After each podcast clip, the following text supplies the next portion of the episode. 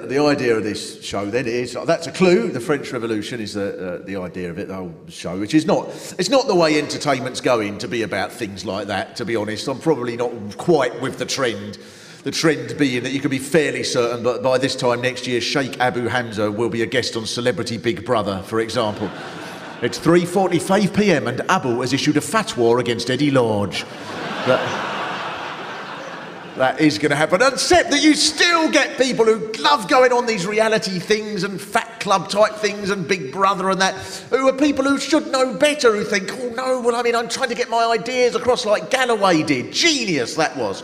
I want to get across my ideas to a young, oh, big fucking brother, you madman, what are you talking about? The whole thing's just set up for people to shout and row and squabble. Doesn't matter who, you could have anyone on there. Noam Chomsky with John Pilger and Richard Dawkins, be exactly the same.